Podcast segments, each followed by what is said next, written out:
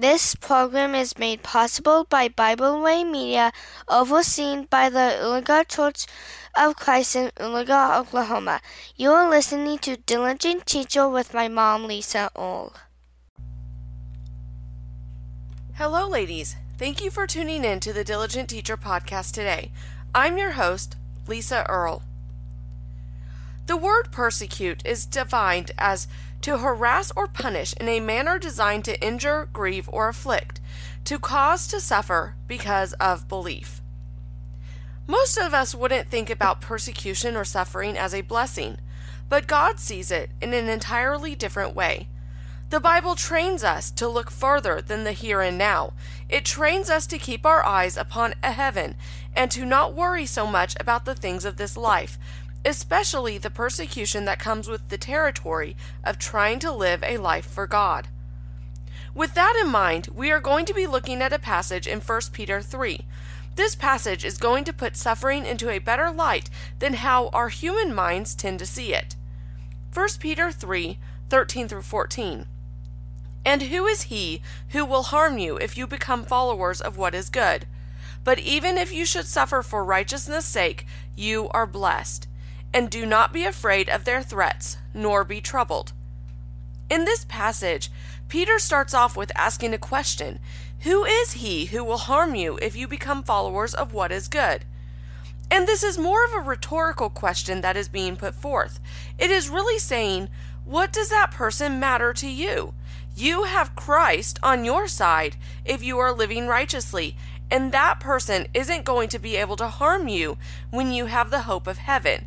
They can't take that away from you. Then the passage continues by saying, You are blessed if you suffer because of your righteousness. Wait, what? Suffering is a blessing? How can that be? Keep in mind that it says that suffering is a blessing if it is for righteousness' sake. If someone is persecuting you for living right, then they are just showing your goodness and their lack thereof. He ends verse 14 with encouragement to not be afraid of their threats, nor be troubled.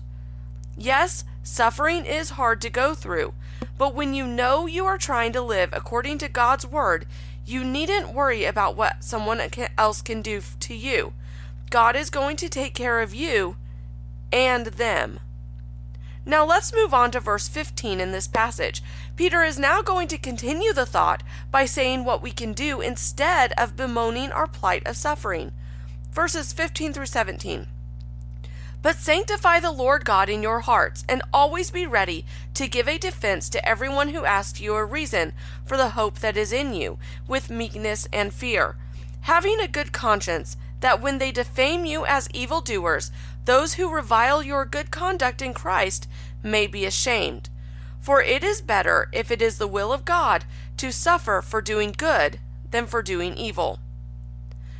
I'm not sure how much more encouragement you would need in order to stand firm in the knowledge that God's way is the right way. So instead of being upset or angry about the suffering you are going through, instead sanctify God in your hearts. Tuck the knowledge of God's words in your hearts and lean on them. Be happy knowing that you are li- living His way and that you aren't giving in to the childish behaviors of those who hate you. Be happy knowing that your home is in heaven and it is not on earth. And understand that this is part of being a Christian and that it's going to be okay. I especially love this next part of this verse. Always be ready to give a defense to everyone who asks you a reason for the hope that is in you, with meekness and fear, having a good conscience, that when they defame you as evildoers, those who revile your good conduct in Christ may be ashamed. So, not only do we need to not be afraid of those who are persecuting us, but we need to also give a defense of why we have hope. And in doing that, hopefully the person or people will be ashamed and they will begin to reevaluate their lives, maybe even coming to the knowledge of the gospel themselves. It happened to Paul, it can happen to others. And in verse 17, he ends with the passage that says, For it is better, if it is the will of God, to suffer for doing good than for doing evil. And why does Peter say that? Because suffering for righteousness' sake helps you get to heaven. Suffering because of your evil deeds gets you to hell. And now it makes sense of why we should view suffering or persecution as a blessing. God sees the suffering of a Christian as another way to show our faithfulness, and we will be blessed because of it. So, next time you have to stand up for what the Bible says, or you have to endure the hate of others because you are a Christian, just remember that it is a blessing and that God is in control and that He will take care of you. Thank you so much for taking the time to listen, and always remember to teach them diligently.